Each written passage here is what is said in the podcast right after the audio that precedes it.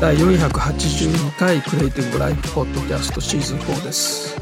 今日はにせんにじゅうにねんしがつにじゅうくにち金曜日の深夜です、えー、ですからさんじゅうにち土曜日の早朝ということになります。えー、今 ダズスリーディー のストアで、えー、The Streets of Japan というですね、日本の街並みを再現した スリーディー モデルがですね、半額になっておりまして、でこれ前からちょっと気になっていて、確かこれエピックゲームズのストアにもあったと思うんですが、えー、あこれいいなと、日本の街をね再現する場合に使えるなと思ってたんですが、ちょっと高かったので、えー、様子を見ていて さんじゅっパーセント オフぐらいまでは来てたんですけれども、ついに半額になりましてですね、で早速まあこれを使って、まあ、簡単な スリーディーシージー ちょっと作ってみたんですが、これあのツイッターの方にツイートをしました。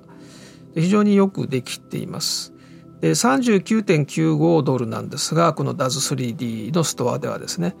でそれが半額で じゅうきゅうてんきゅうはち ドルで買えます。ただね、もう今日 元, 元に戻っちゃうと思います。 ダズスリーディー ってね結構早いんですね。セールがすぐ終わっちゃうので、もしかしたらすぐ戻ると思いますが、それでいつもだったらねだいたいにせんえんちょっとぐらいっていう感じなんですが、今あの円安でいちドルひゃくさんじゅうえんとかってすごいことになってるので、にせんごひゃくはちじゅうろくえんですね。まあそれでもね安いですけどもね。でこれあの、まあ、とにかくその スリーディー アセットを蓄積するということが重要だっていうお話をしましたけれども、まあ、こういったあの、まあ、よくできた スリーディー モデルに関してはある程度値段が下がったところで買っといた方がいいかなということでね、一応ちょっとお話ししましたけれども、これあの円安で言いますとですね、 エフエヌエヌ のプライムオンラインのこれはテレビのニュースの記事なのかな、えー、さんねんぶり規制なしゴールデンウィークで、ハワイに行ったら激変していた物価高と円安でカップ麺ろっぴゃくえんっていうね、まあ、そういう記事ですけれども、まあ、要するにまあ行動規制のない今回ねゴールデンウィークということで、まあ、国際線の予約もまあごばい以上になってるということで、まあ、ハワイに行った人たちを取材したっていうことですね。でとにかく物価が高い、まあ、これはねもう物価が高いのはそうなんですけれども、ただ円安がすごいので、これねハワイでどういうことになってるかというと、フードコートで焼きそばとラーメンを頼んだらさんじゅうドル超えて、だから日本円だとよんせんえんぐらい、フードコートの焼きそばとラーメンですからね、あのラーメン屋さんのラーメンじゃなくて、いわゆるもうや本来なら安く食べられるフードコートの焼きそばとラーメンでよんせんえんというね、ものすごいことになって、もっとすごいのはそのコンビニのカップ麺ですね。でこれ物価がまあ向こう高いのでね、えー、以前さんドルぐらい、さんドルでもまあ日本に比べたらね全然高いんだけど、今はもうよんドルさんじゅうきゅうセントになってるからろっぴゃくえんぐらいだということですね、カップ麺が。だからまあ今にじゅうねんぶりの円安水準っていうのを更新したということでね、だから日本人の観光客の方というのは、まあ、海外ではかなりちょっと厳しい状況と、物価が高い、そしてこの円安と、でさらに ピーシーアール の検査料も上がってるみたいですね、値段が。ということでとにかく出費が多いので、えー、現地で使うお金は極力抑えてるみたいなね、えー、そういう感じのレポートですよね。まあ、ラーメンもね、例えばサンフランシスコのラーメン屋さんとかで、まあ、にせんえんとかさんぜんえんで普通ですよね、向こうはね。日本だったらせんえんぐらいで、せんえん以下で食べられますよね。だからそのぐらい違うのに、さらにこの円安と。だからアセット スリーディー アセットもあのセールでもね、なんかいつもいつものよりもちょっと割高に感じるぐらいの感じですよね。まあ、どうなるんでしょうということですけれどもね、えー、ロサンゼルスタイムズの記事で、えー、ディズニーがですね、えー、メタバースのゲームプランに取り組んでるという、そういう記事ですね。これただねディズニーの人が言ってるわけじゃないんですね。えー、っとですね、ディズニーの幹部で、まあ、この領域を主導している方、マイク・ホワイトという方が、ディズニーの方ですね。えー、この方が、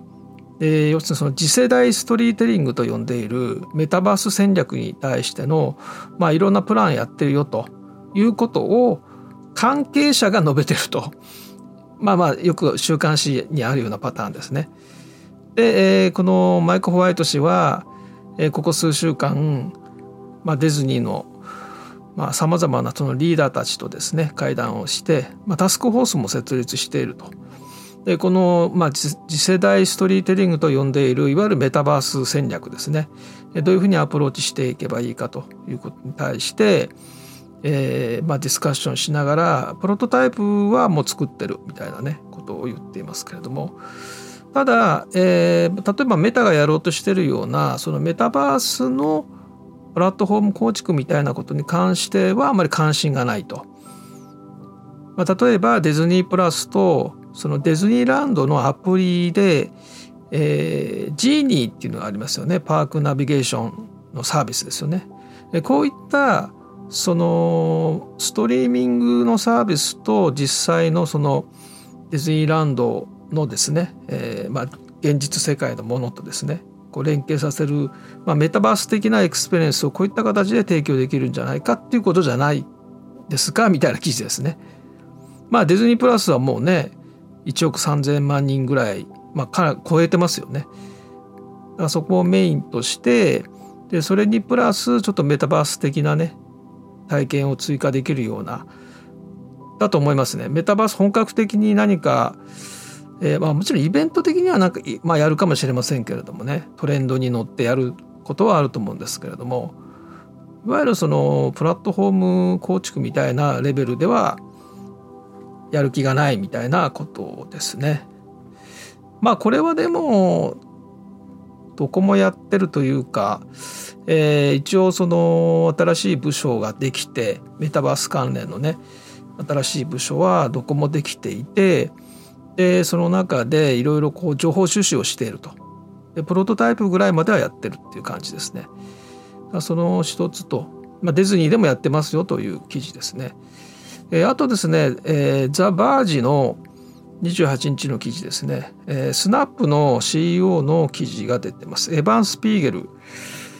えー、彼はメタバースに関して、えー、曖昧で仮説的なものだというふうに言ってるという記事ですね。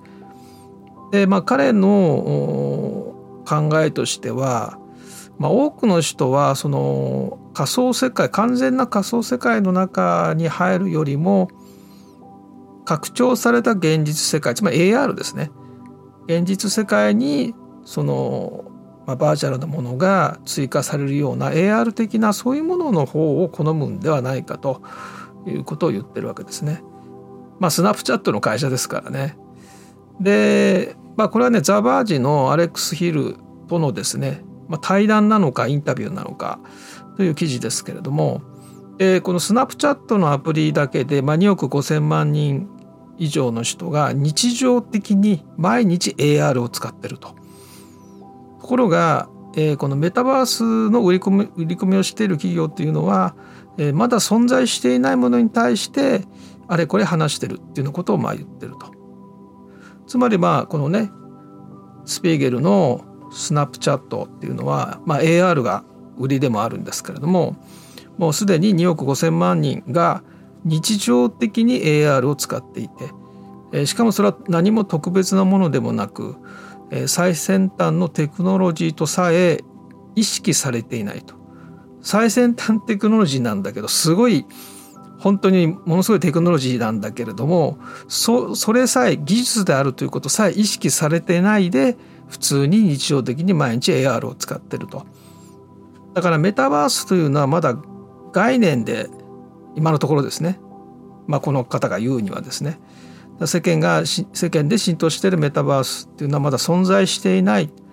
ので、まあ、今のところは幻想に近いものではないかと。まあ、もちろんねそのいやメタバースはもうあるよと、これがメタバースだよっていう人には当然納得いかない話なんですけれども、で、えー、続けてですね、このえー、メタとスナップに関してその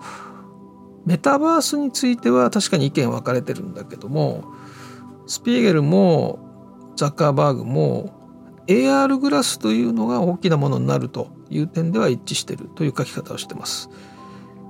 ただまあザッカーバーグの方はこの エーアール メガネに エーアール グラスについては、まあ、少なくともにせんにじゅうよねんまでには登場しない。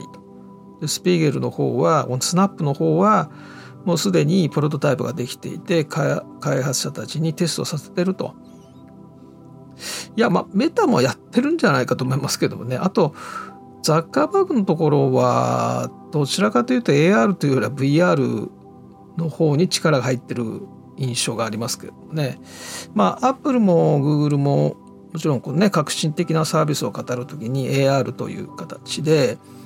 で ブイアール についてはちょっと一歩引いた形でゲームとか、まあ、エンタープライズ教育あたりっていうところでねちょっとやっぱ差はつけていって、 Adobe もまあ エーアール 中心ですからね。だからそういったところで言うと、まあ、もちろんその現実的なところでねまずビジネス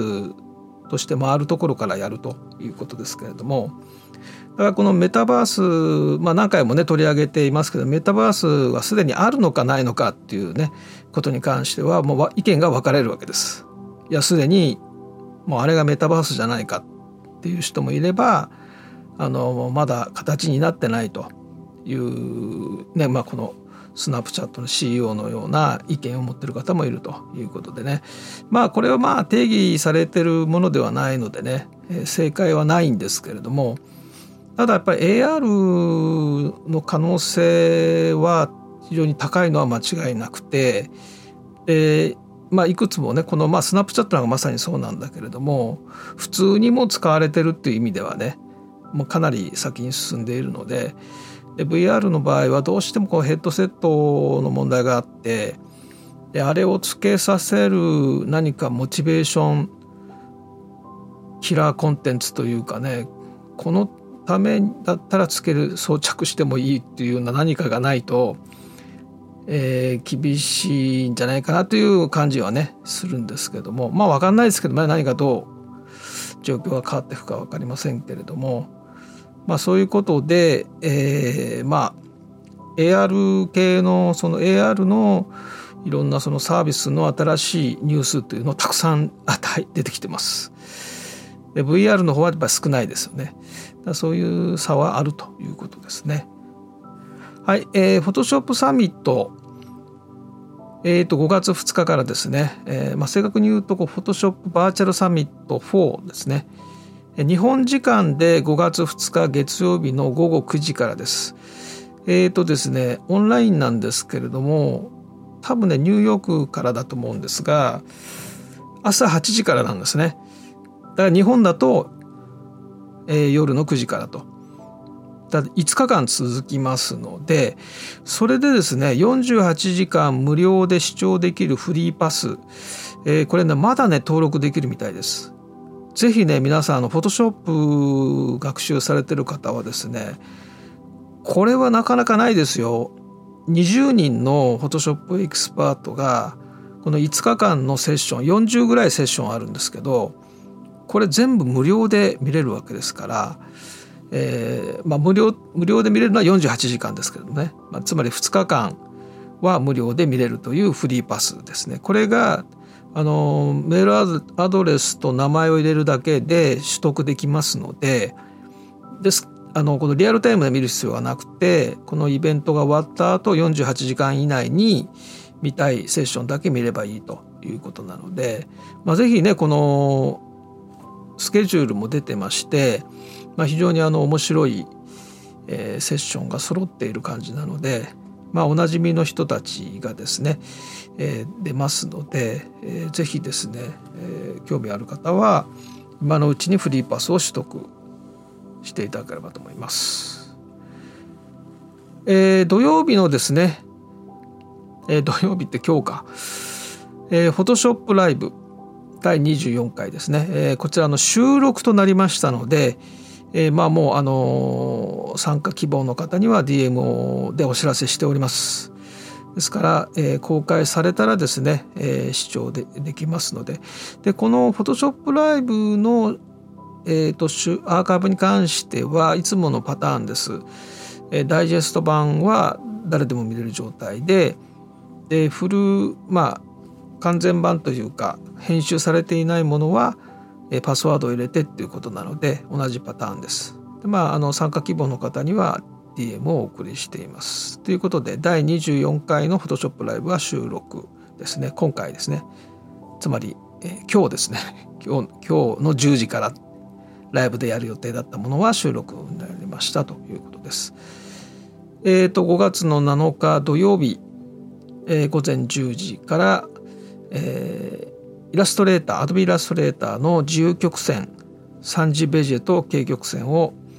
完全習得しようとZoom のライブですね、えー、こちらの方は、えー、募集中です、えー、もうかなりの方から参加希望をもらっていますということで、えーまあ、あの詳細決まったらすぐ ディーエム を送ると思います、えー、ごがつのにじゅうはちにち土曜日、えー、午前くじからじゅうじまでだいごかいめの スリーディーシージーPhotoshop エーアイ 勉強会、まあ、これ勉強会ではないので、あの 実, 実制作をやるということなので一応勉強会にしておきますけれども、えー、シネマティックグラフィックノベルを制作していく、まあ、だいいっかいになるのかな、だいごかいだけれども制作開始という意味ではだいいっかいということですね。で、えー、これがくじからじゅうじまで、じゅうじからじゅういちじまではだいにじゅうごかいの Photoshop ライブ、まあ、今日のフォトショップライブは収録のアーカイブになりますけれども、えー、次回のですね、次回っていうかもう今月なんですけれどもね、えー、にじゅうごかいめのフォトショップライブ、つまり新年度にかいめのフォトショップライブはですね、えー、同じごがつにじゅうはちにちのじゅうじからじゅういちじということになりますので、えー、もしあのこの スリーディーシージー とフォトショップライブ両方受講したいという方はくじからじゅういちじまでということで、えー、そうなりますので、えーまあ、これもですね、こちらの方はあの告知出すと思いまノートに出すと思いますので、えー、そちらが出てからでも構いませんので、参加希望の方はお知らせください。それではまた明日。